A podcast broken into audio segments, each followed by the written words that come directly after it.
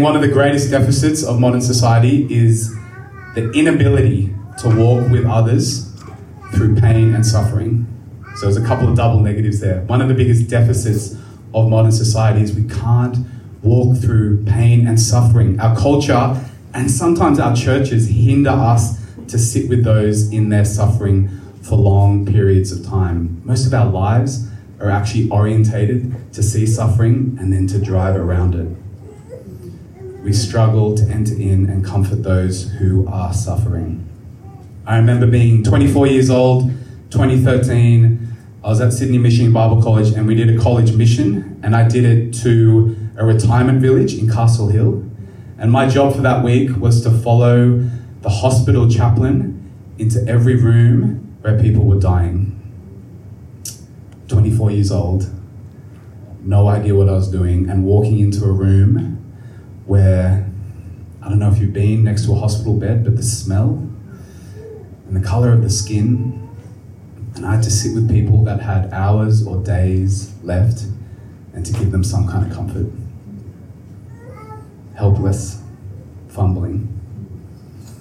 Maybe you've been on the other end of suffering where you've been the one that has been in an acute season of suffering and someone's given you a platitude or given you a word or it's just given you something that has actually exasperated the pain. I don't know if you felt this times when you feel inept to give comfort to those that are suffering, or times when you are personally going through pain and suffering and the words have exasperated the pain.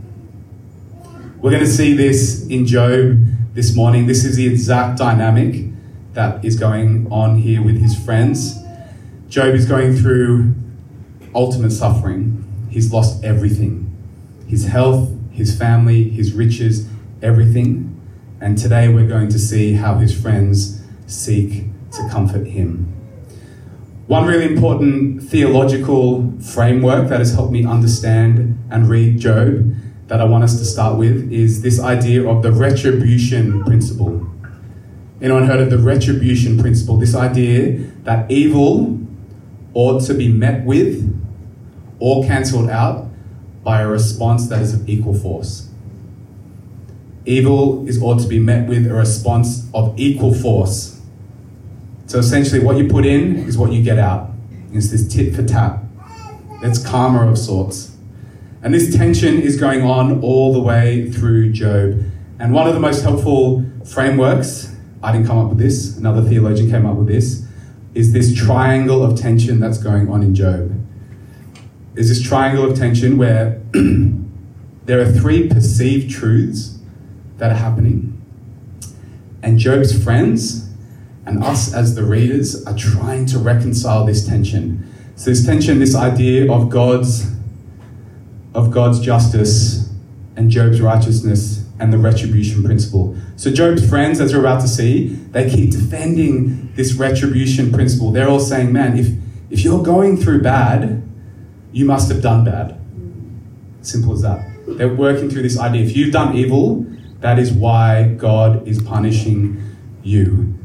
And this is a huge problem. This is a huge problem, and God actually rebukes this understanding of the world. Job's isn't going to defend saying, hey, hey, guys, I've been righteous.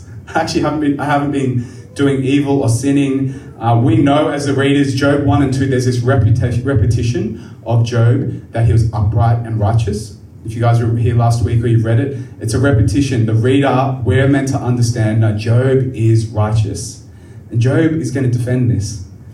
And then Elihu, that we meet near the end, he's going to say, Well, God is just. And God is just. And if God, and this is his understanding, and we're going to look and unpack whether this theology is of God. If people do good, good things should happen. And if people do bad, bad things should happen. And if God is just, he will punish the wicked. So I just want us to sit in this tension. This tension actually is all over, permeates all through Job. This idea of the retribution principle. If you do evil, God should punish it with evil. And but hang on, Job's righteous? So that doesn't quite fit. And Elihu's saying, no, God's just. And if he sees evil, it should be met with evil, and those that are good should be blessed. And this triangle is meant to give us tension. It is meant to give us this tightness. And I don't know if you guys have read Job, or even as you wrestle with your own suffering. In a simplistic way, maybe people have given you platitudes claiming it is from God, but that this idea that, oh, hang on, if you're going through bad things, that means you've done wickedness. And so I really want us to sit in this truth, sorry, sit in this tension, not truth. Let's edit that in the podcast. Let's sit in this, let's sit in this tension. It's a triangle of tension, like, hang on, all these things maybe on their own are true, but how do they fit? How are they reconciled in the book of Job? Now, before we, we jump into piling on the friends, before we pile on the friends, they actually do comfort Job well. All right, so before we critique the friends, as the Bible reading was, was shown, we're going to see here when Job's three friends, Eliphaz the Temanite, Bildad the Shuhite, and Zophar the Naamathite, heard about all the troubles, what do they do? They come. They come to him, they set out from their homes, and they met together by agreement to go and sympathize with him and comfort him. So let's not pile on these guys straight away. They're actually, they actually have a good heart. And what we're going to see here is they actually do start off comforting Job in his suffering really well. When they see him, saw him from a distance, they could hardly recognize him. And we've got to see the gravity of this, the, the sores that are on Job's face.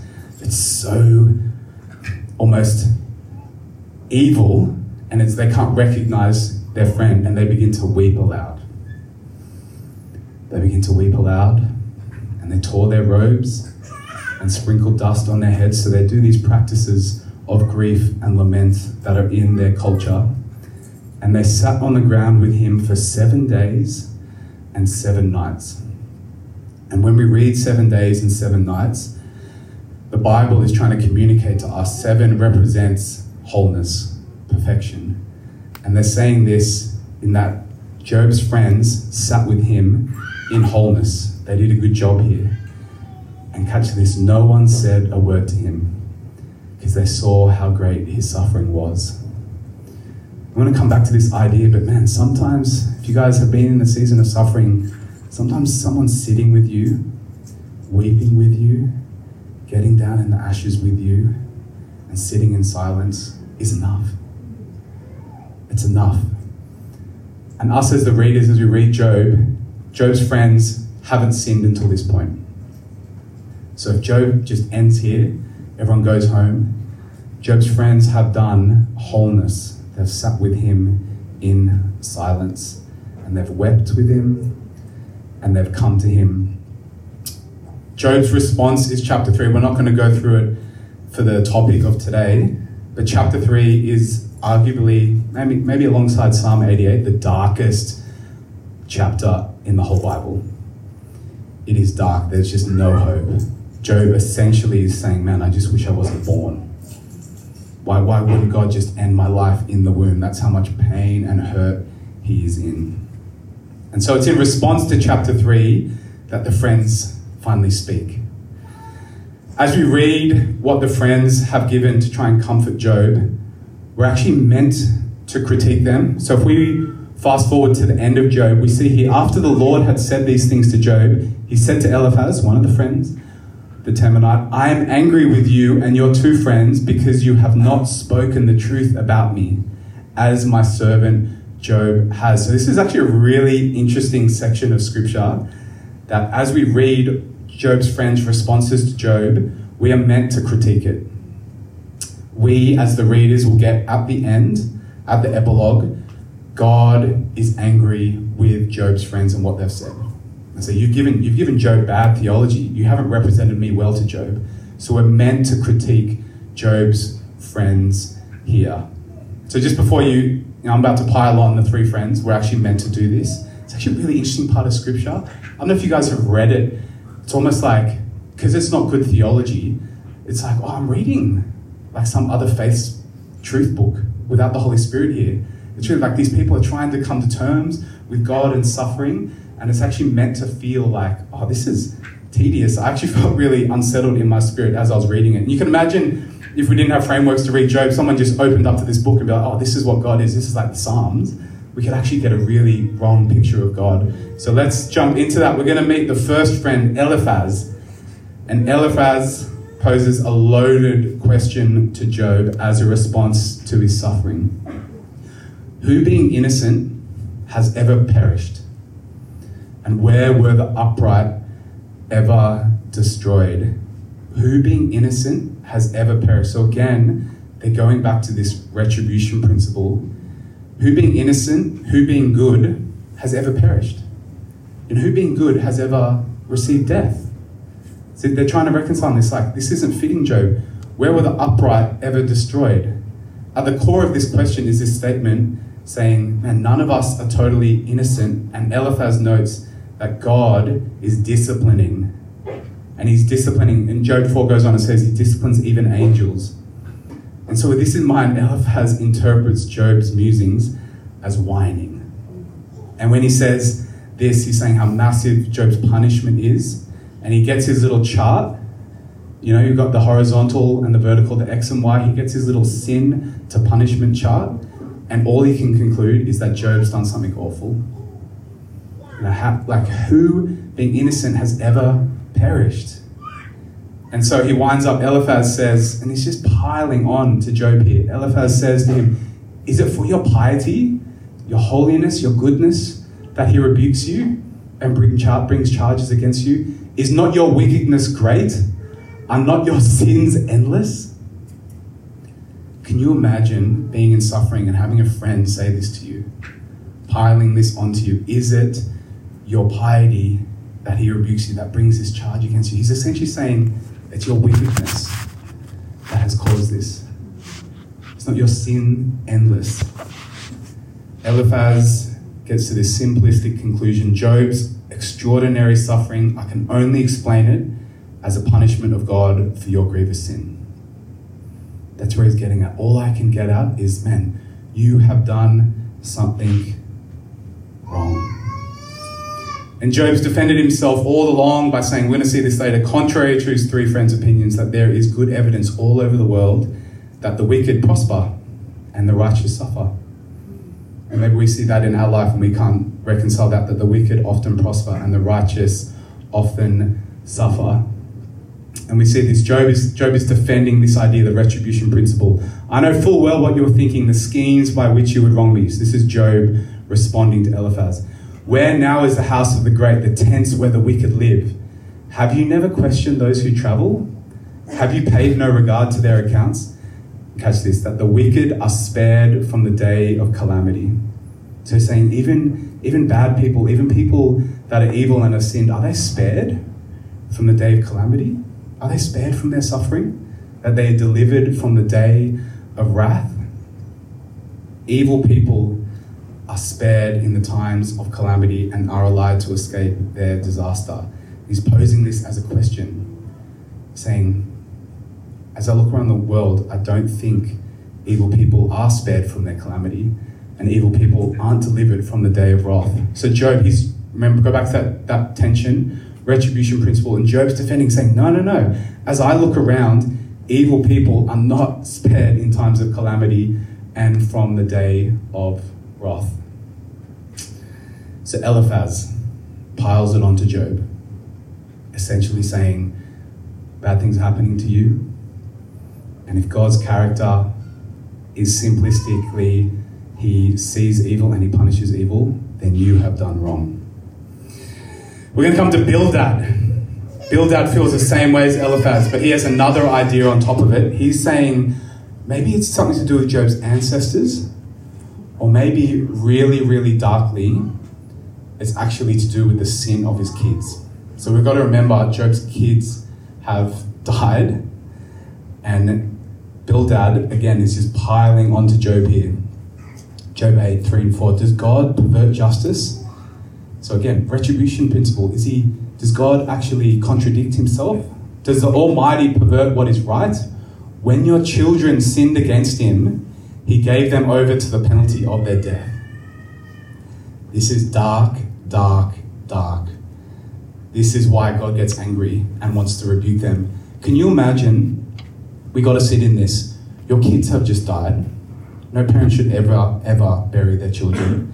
And a friend comes to you saying, It's because your children have sinned against God. And he gave them over to the penalty of their sin. This is dark. This is dark. No wonder Job responds in Job 16 with, You are miserable comforters. So, Job, this is what Job says to his friends You are miserable comforters. Bildad continues, and he, again, he's trying to, this is the limits of human wisdom. He's trying to come up with this idea of reconciling, and maybe it's about your ancestors. Ask the former generation and find out what their ancestors learned. For where we were born only yesterday and know nothing, and our days on earth are but for a shadow, will they not instruct you and tell you? Will they not bring forth words from their understanding? And catch this logic. Can papyrus grow tall where there is no marsh? Can reeds thrive without water? So Bildad, he's actually got really good logic. You know, 1 plus 1 equals 2. This logic 101 is saying, can papyrus grow tall where there's no marsh? Can reeds thrive without water? Like, can plants grow without water? And of course, they need water. He's saying essentially, where there's smoke, there's fire. So Bildad's again trying to simplistically reconcile this suffering, and he's trying to say us, say to us, who's going to argue with this by logical deduction? You did something wrong. That's why these things are happening. Let's meet Zophar. Zophar's not much better. Zophar follows the same line as his two friends. God is just. Job must have done something to offend him. And if God's power is absolute, then God's law is that the righteous prosper and the wicked suffer. And so then Job's predicament is his own fault. That's going to be Zophar's main line of arguing that your predicament, you caused this. Something you've done has caused this. And again, he's actually trying, Zophar's going to use this logic with how God punishes evil. He'll spit out the riches he swallowed, says Zophar speaking of God. He spit out the riches he swallowed. God will make his stomach them vomit them up. He will suck the poison of serpents, and the fangs of an adder will kill him. It's like this image of he'll suck the poison of servants, of serpents. This is this is it. This is what essentially Zophar is saying. If you are wicked, you are in for it. If you are wicked, God is going to chase you down, and you are in for it. God, this language is swallowed up and sucking the poison of serpents. Zophar continues on. Surely you know how it has been from of old, ever since mankind was placed on the earth, that the mirth of the wicked is brief, and the joy of the godless lasts but a moment.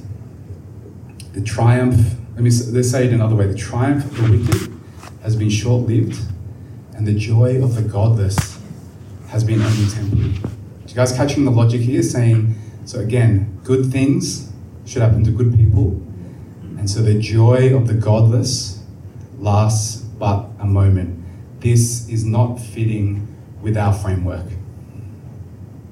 The three friends are trying to give Job something, they're trying to give him some good theology, they're trying to comfort him, and Job is miserable.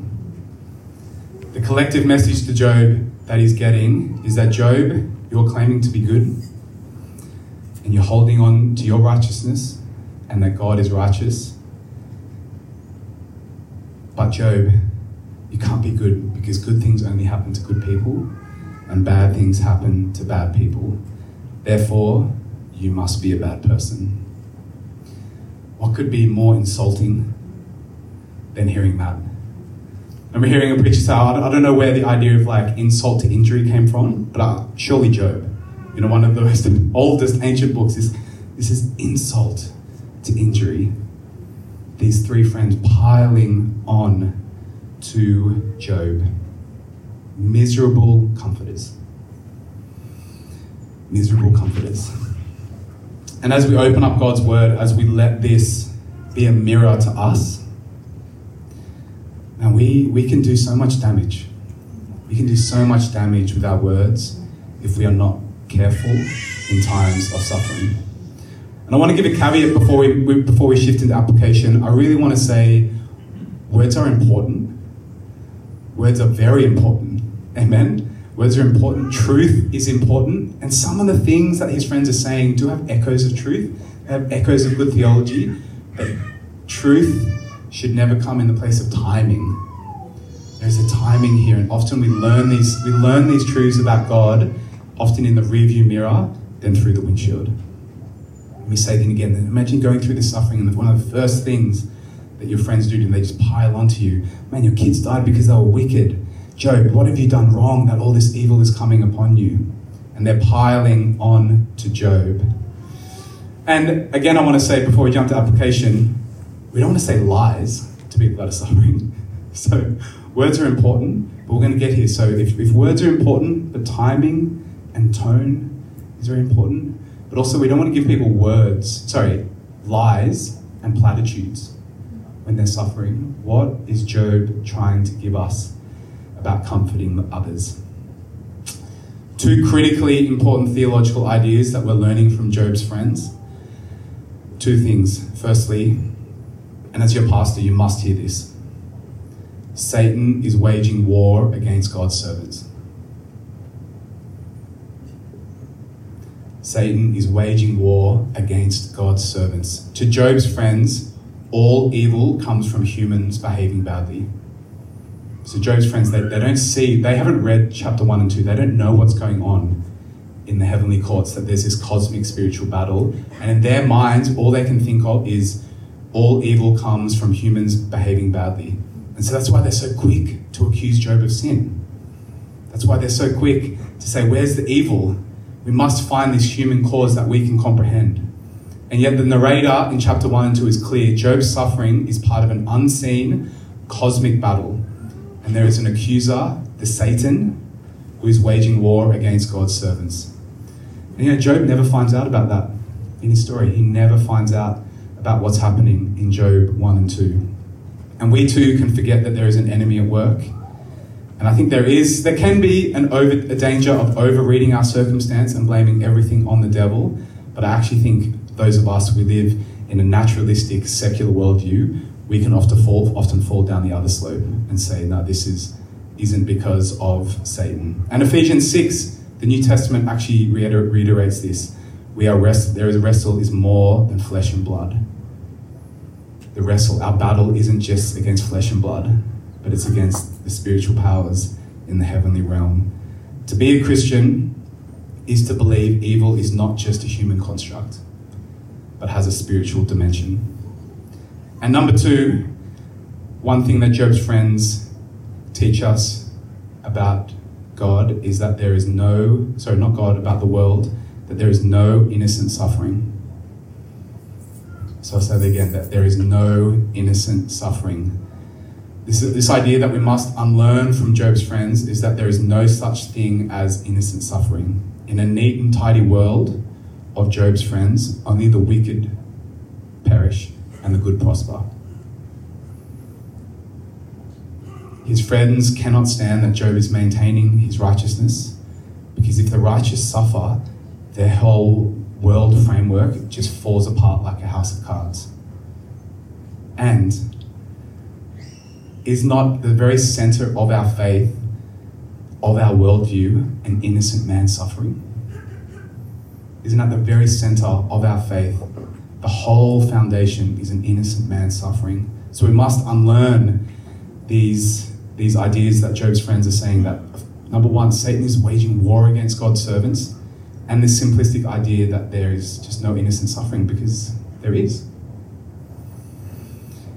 And so we come to kind of the, the, the back half of this sermon. This is going to be more pastoral, but my question for us as a church is how do we become generous comforters? As we look at Job, how do we become generous comforters? How do we walk into a room? How do we walk into a hospital room where people are on their last breath and we give them genuine comfort? How can we be people that walk with people in suffering? and sit with it and be comfortable with it. And we must be shaped into kind of people who can suffer well and suffer well with others. As one of the main visions of us as a church, this is one of the main distinctives of how we can be a, people of light, how we can bring the kingdom to earth, is actually giving people something more substantial in their suffering. And so, two tools I see from Job to become generous sufferers. The first one is we need to embrace the limits of human wisdom. Welcome to church. you are finite. You do not see all.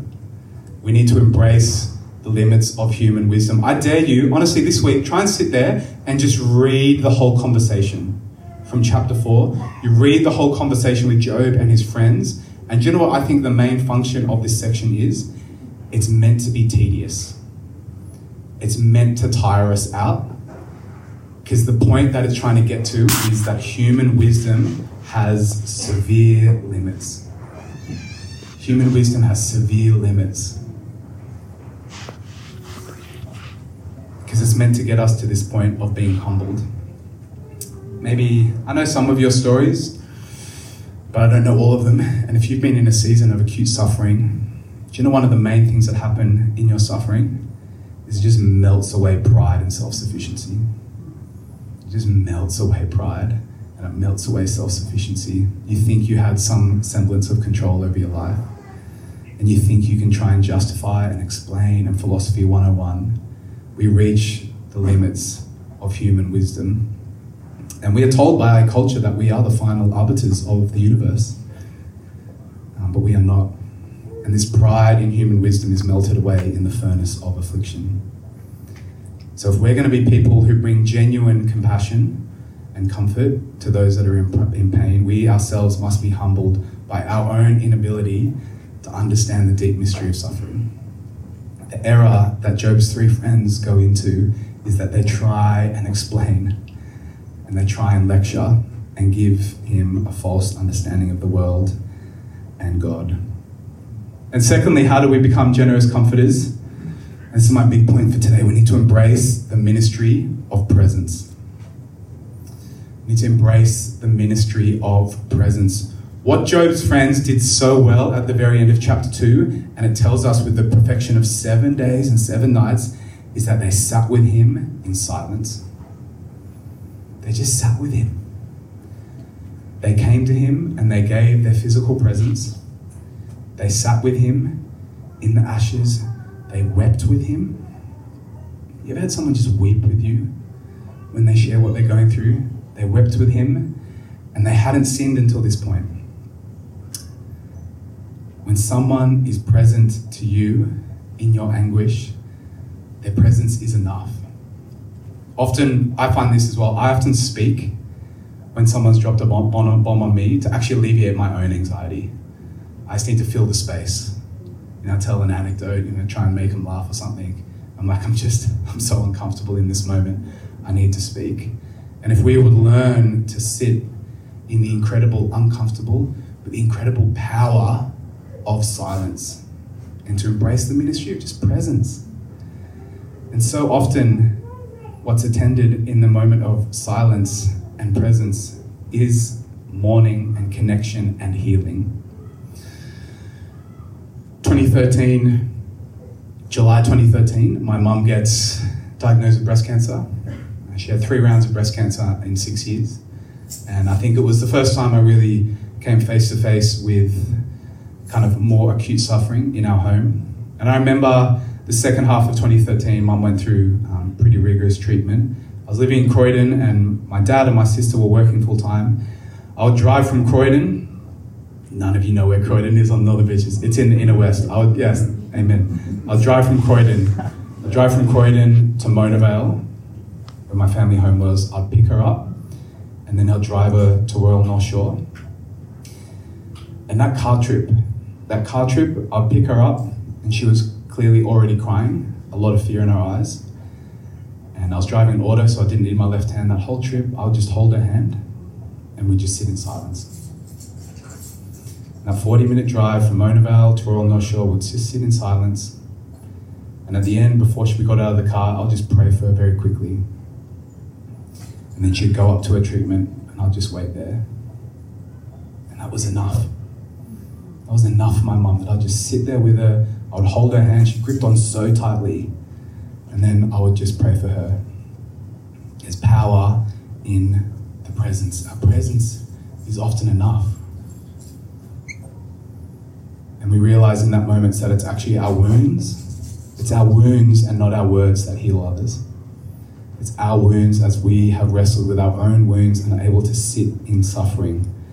And it's not our words that heal others. And I think ultimately, man, we see this in the life of Jesus. Jesus could have just dropped the Bible from the sky. He could have, the golden tablets. You know what I mean? He could have just gone, boom. Here you go, here's how to follow me. And he just drops the Bible. What does he do instead? He comes in person.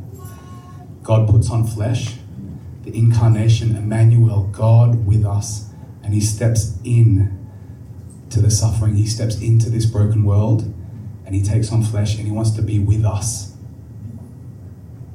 And ultimately, he wants to heal and transform, and ultimately, he wants to put evil and suffering to death. Becoming a person of compassion and comfort, we have to be comfortable with our own wounds and to not cover it with words. And those of you guys that have been comforted well, you know, sometimes words and platitudes, they're just band aids to bullet wounds.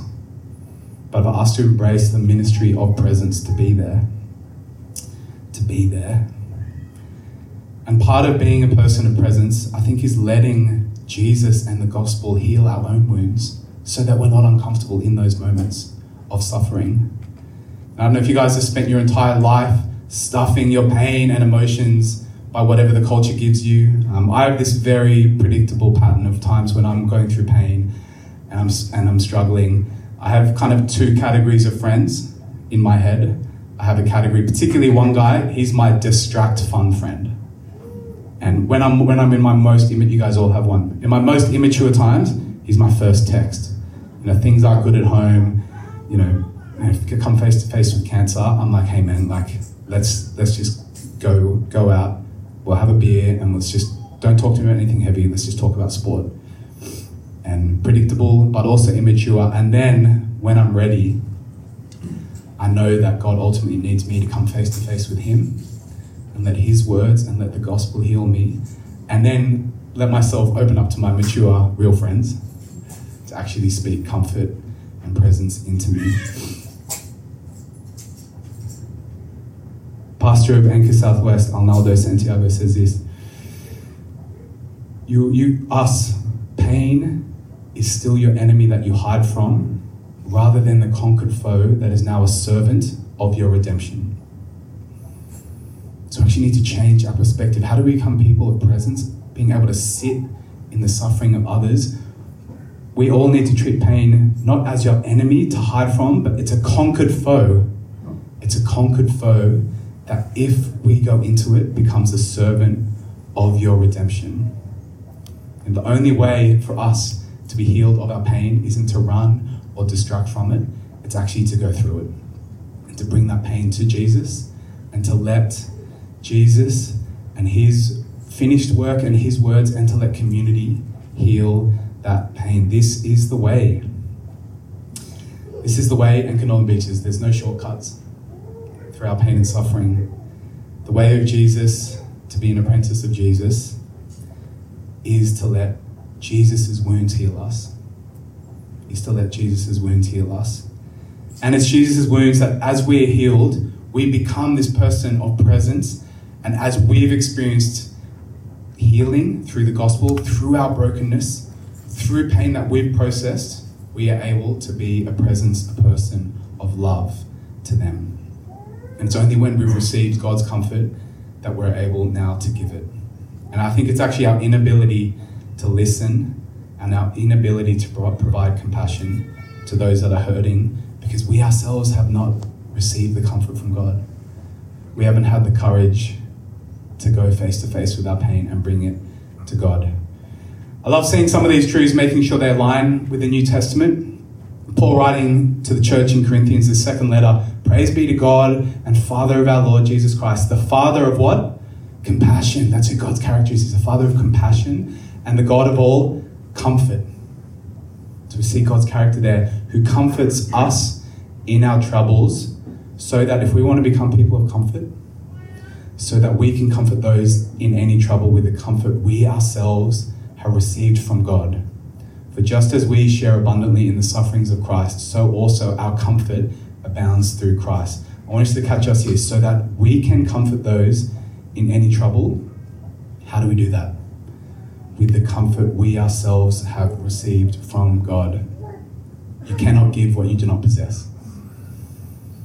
You cannot give what you do not possess. But for those of us that have we've tasted it, we've received it, God's comfort, we can give that to others. Your pain, your suffering, your grief, your loss,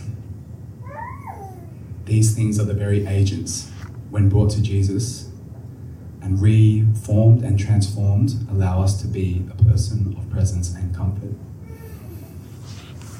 I'm going to invite the band up. I'm just going to shift into a time of ministry. I started with the idea that culture and sometimes our churches walk around pain, we avoid it. I came across this really fascinating um, history on the tradition of grief and worship in the temple. Catch this when Herod built the temple, it contained, it contained only one entrance, which was located at the, at the base of the southern wall, which is cool, I've actually stood there. Further east, so around the corner on the same wall, was the exit. So picture one way in, one way out. Southern entrance, eastern exit. And the people would enter through the opening that allowed them to go through the wall and ascend to the stairs to the temple and then exit by the other passage. Huge crowds flowed in and out in steady streams. There was one, one exception to this pattern. One group of worshippers that were allowed to go the opposite way, entering the way of the exit and leaving through the entrance. And these were the people that were grieving. As they bumped into and squeezed by each other, the two groups came face to face the sad faces of those who are experiencing sorrow could be seen by those going the opposite direction, and in those brief moments, the grief could be shared. As disciples of Jesus, we are called to this disruptive pattern to not run from pain, to not run from suffering, to avoid it, but to come face to face with it. And I think it's too easy to enter church and leave out the exit without encountering other people's pain and often our own. Jesus built his ministry on entering the pain that others avoided. Jesus built his ministry overturning the traditions, false ideas about divine punishment and suffering, removing blame from the person and offering compassion. Jesus' whole life was structured to encounter pain and suffering, not avoid it. And the church, and Northern Beaches, the church at its best, us at its best, gives people a tangible encounter of what it is to be loved and comforted by Jesus. That's all we've got. This is one of our best tools that we are a people that can encounter and sit with and heal and minister to and be people of presence to other people suffering. And we need to create patterns like the temple did to run into the pain when others are running out. And we need a supernatural a savior, a supernatural power to face this suffering and to sit with those who grieve and are in pain. Before we end with song, just want to create some space. Uh, just some space for us to, to pray and minister to one another. Uh, those of you that are part of the prayer team, you guys can either kind of stand up to the sides or even where you are. Um, I'm not going to ask you to stand up. Sometimes I end by asking those who need specific ministry to stand and receive it, but I just think this topic has a different posture. And I just want us to give us a moment to, to minister to one another, um, to pray with one another, to sit with one another in, in our pain in our suffering. And so, if you're so called, you, you're welcome to sit there and just reflect. But if you wanted to move around the room and you know, maybe you know someone's stories or you can just see it in their eyes, you want to just sit with them and just offer them a prayer and you want to offer them your presence, You're welcome to sit with them. And I just want us to create some space. I don't want us to run out the exit doors and run away from our pain and the pain and suffering of others, but to actually be a ministry of presence. So if you're so comfortable, you're welcome just to pray with the person next to you or to move around the room. And then I'll pop up after a few minutes. I'm going to pray for us and transition to worship. So why don't I pray for us now as we shift into a time of prayer and ministry?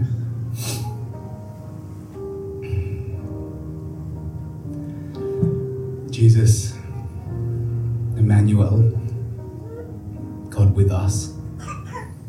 Thank you that you didn't stand at a distance, cold and unaware of our state, but that you entered in. And Holy Spirit, right now, I pray that you would come and come and minister to us. Holy Spirit, give us eyes to see those that are hurting, to have the courage to sit with those that are hurting. And I pray right now, Holy Spirit, that you would you would heal. Jesus, it's your wounds that heal us. To help us to see and minister to one another right now. Help us to give comfort to those that are hurting because you have given us comfort. I pray this in Jesus' name. Amen.